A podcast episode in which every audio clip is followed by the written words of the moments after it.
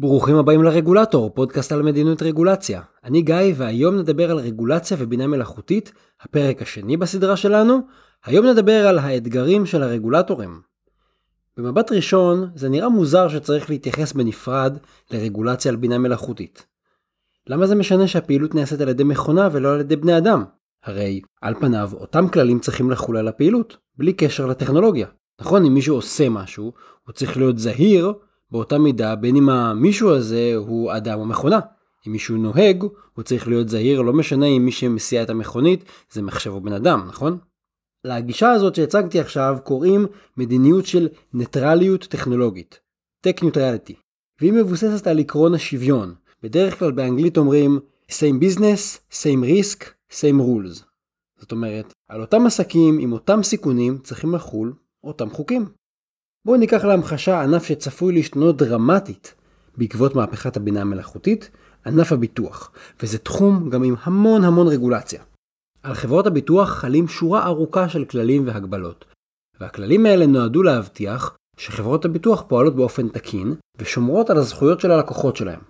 נניח שחברת הביטוח מחליטה להשתמש באלגוריתם של בינה מלאכותית.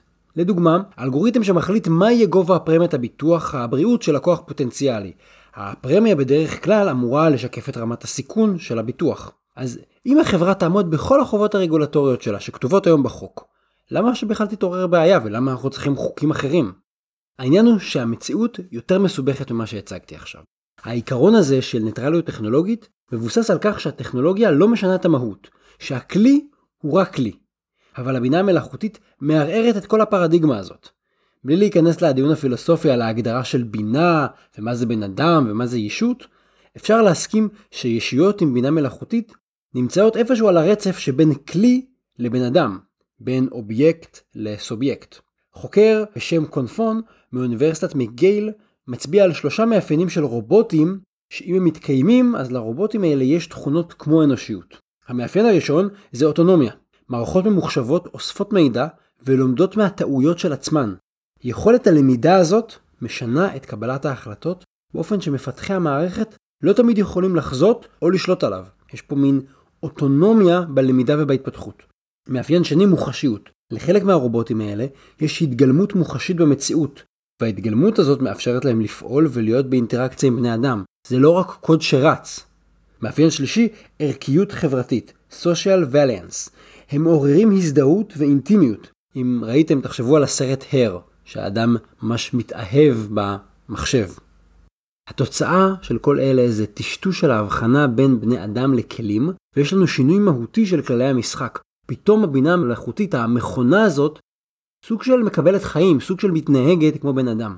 והשימוש בבינה מלאכותית יוצר מציאות חדשה. בעולם החדש שבו אנחנו פועלים היום, ובו נפעל ב-10-20 שנים הקרובות, רגולטורים יצטרכו להתמודד עם ארבעה אתגרים מרכזיים שהבינה המלאכותית מציבה בפניהם.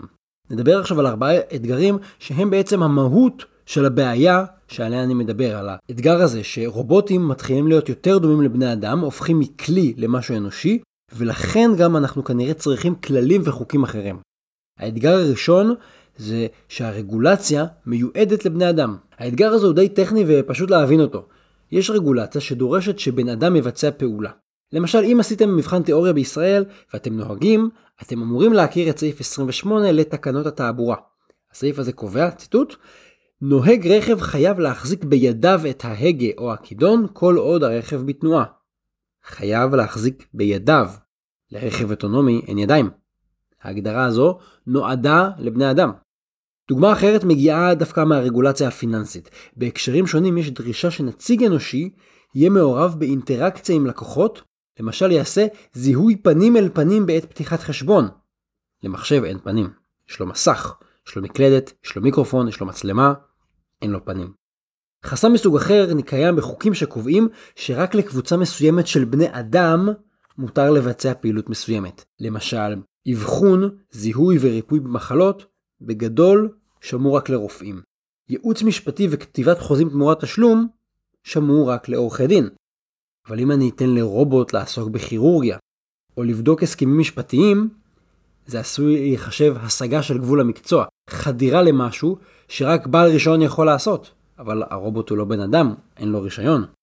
אז אם מחוקקים ורגולטורים רוצים לאפשר לכלים טכנולוגיים מתקדמים להגיע לשווקים, הם צריכים להסיר חסמים כאלה. חלק מהחסמים נגרמים מתקני תהליך שדיברתי עליהם, ואפשר להחליף את תקני התהליך האלה לתקני ביצוע. אבל חלק מהחסמים זה פשוט הגדרה שתפורה לבני אדם. אז זה האתגר הראשון שלנו, רגולציה שממש מיועדת ומהונדסת לבני אדם. האתגר השני הוא שאנחנו צריכים בעצם לפקח על תהליכי קבלת החלטות. במקרים אחרים הרגולציה קובעת הוראות רחבות וכלליות, וההוראות האלה נועדו להכווין את שיקול הדעת או לקבוע סטנדרט של התנהגות ראויה.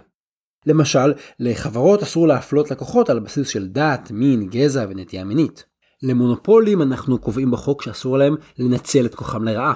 וגופים פיננסיים חייבים לנהל סיכונים באופן תקין וזהיר. זה ממש ציטוטים, כל אלה. איך קובעים את הסטנדרט עבור החלטות של גורם לאנושי? אני בעצם צריך לשאול את עצמי, האם המכונה הייתה זהירה? האם האלגוריתם ניצל את רוחו לרעה? האם המחשב הביא בחשבון שיקולים של דת וגזע ומין שהם שיקולים אסורים? בואו נחזור לדוגמה של האלגוריתם שקובע את גובה פרמיית הביטוח הרפואי שלי. איך אפשר לדעת האם האלגוריתם הזה לא מפלה לרעה את המבוטח בשל שיקולים אסורים? מחוקקים ורגולטורים יצטרכו להכריע מה הסטנדרט שלפיו אנחנו קובעים האם אלגוריתם פעל בצורה מפלה.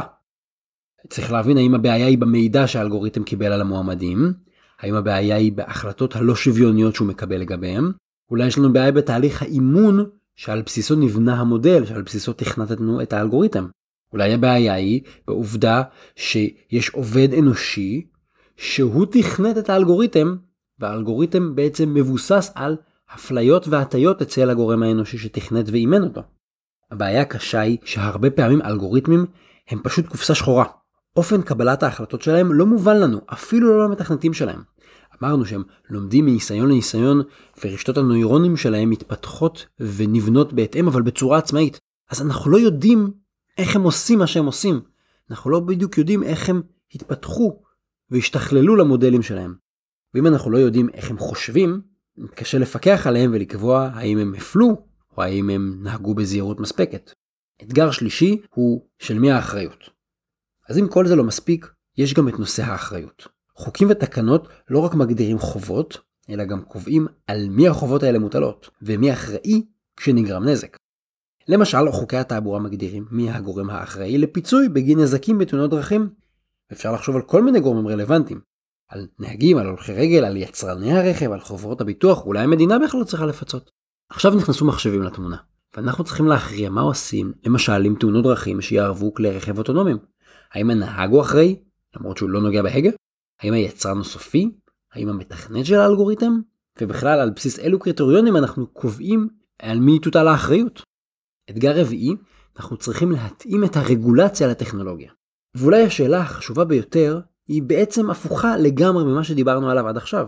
אולי לא צריך לשאול איך רובוטים ומכונות חכמות יוכלו לציית לכללים הקיימים.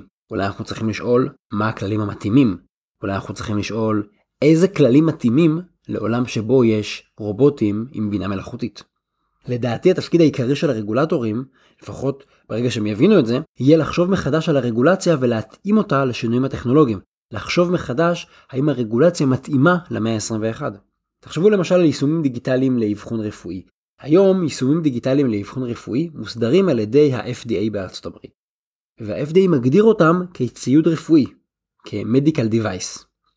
תהליך הרישום של ציוד רפואי הוא ארוך ומסורבל ועשוי לקחת כמה שנים. הביקורת על ה-FDA היא שהתהליך לא מתאים לאפליקציות של אבחון רפואי, מאחר שיש להן אלגוריתם דינמי שלומד ומשתכלל כל הזמן.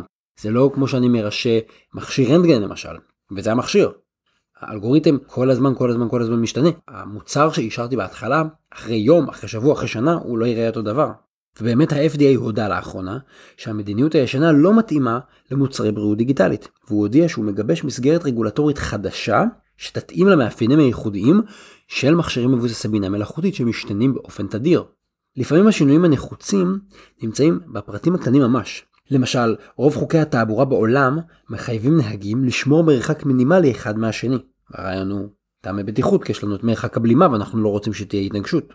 אבל חוקרים מצאו שכלי רכב אוטונומיים שנוסעים צמוד אחד לשני בשיירה, מה שנקרא platooning, ויכולים לתקשר אחד עם השני ברשת אלחוטית, וככה הם מקטינים את העומס בכביש כי הם מצמדים אחד לשני, אבל לא מתפשרים על הבטיחות. הרכבים בעצם הם כמו שיירה, כמו אה, קרונות של רכבת, ואז הם יכולים להיות מאוד מאוד קרובים אחד לשני, אבל הם לא מתנגשים, הם נעים ממש כיחידה אחת. מה אנחנו עושים פה? הרי לא צריך לשמור מרחק יותר, הם בעצם נעים בקואורדינציה. נכון להיום יש כבר 11 מדינות בארצות הברית שהעבירו חוקים שמאפשרים למשאיות אוטונומיות לנהוג בשיטה הזאת, שהן נצמדות אחת לשנייה ולא צריכות לשמור מרחק כי הן נעות כנחיל אחד. נהג אנושי ורכב אוטונומי נוהגים אחרת, ולכן אין באמת סיבה שתהיה עליהם רגולציה זהה. לסיכום ראינו שהטשטוש בין כלים לבני אדם מייצר מגוון שאלות שאין להן עדיין תשובה ברורה. לא תמיד נכון לשמור על ניטרליות טכנולוגית, כי לפעמים הטכנולוגיה משנה את המהות עצמה. במקרים האלה נצטרך לחשוב מחדש על הרגולציה ולהתאים אותה, כי המציאות השתנתה לחלוטין. אבל ייתכן שבינה מלאכותית יוצרת סיכונים פוטנציאליים כל כך גדולים, אנחנו לא צריכים רק להתאים את עצמנו אליה, אנחנו צריכים רגולציה שתגן עלינו מפני אותם סיכונים חדשים. ואולי אנחנו צריכים לחשוב על פתרונות חדשים לגמרי ברגולציה. ועל זה אנחנו נדבר בפרק הבא של סדרת הפרקים על רגולציה ובינה מלאכותית. עד כאן להפעם, אתם מוזמנים להמשיך לשלוח אליי שאלות למסנג'ר של עמוד הפייסבוק, אני אשתדל לענות עליהן. תודה רבה שהאזנתם לעוד פרק, סדרת הפוסטים בנושא AI וגם הפוסט הזה נכתבה יחד עם עורך דין עדן לנג, כדאי לכם לעשות מנוי באפליקציות השונות כדי לעקוב אחרי הפודקאסט ולא לפספס פרקים, אני למשל אוהב לשמוע בגוגל פודקאסט. אתם מוזמנים לעקוב אחרי גם בבלוג וגם בפייסבוק, בבלוג יש מקורות שמוזכרים כאן וגם לפוסטים נוספים בנושא, בפייסבוק יש לנו דיונים ממש ממש מעניינים. תודה רבה גם לרן שיר על עריכת הסאונד, התכנים משקפים את דעותיי בלבד.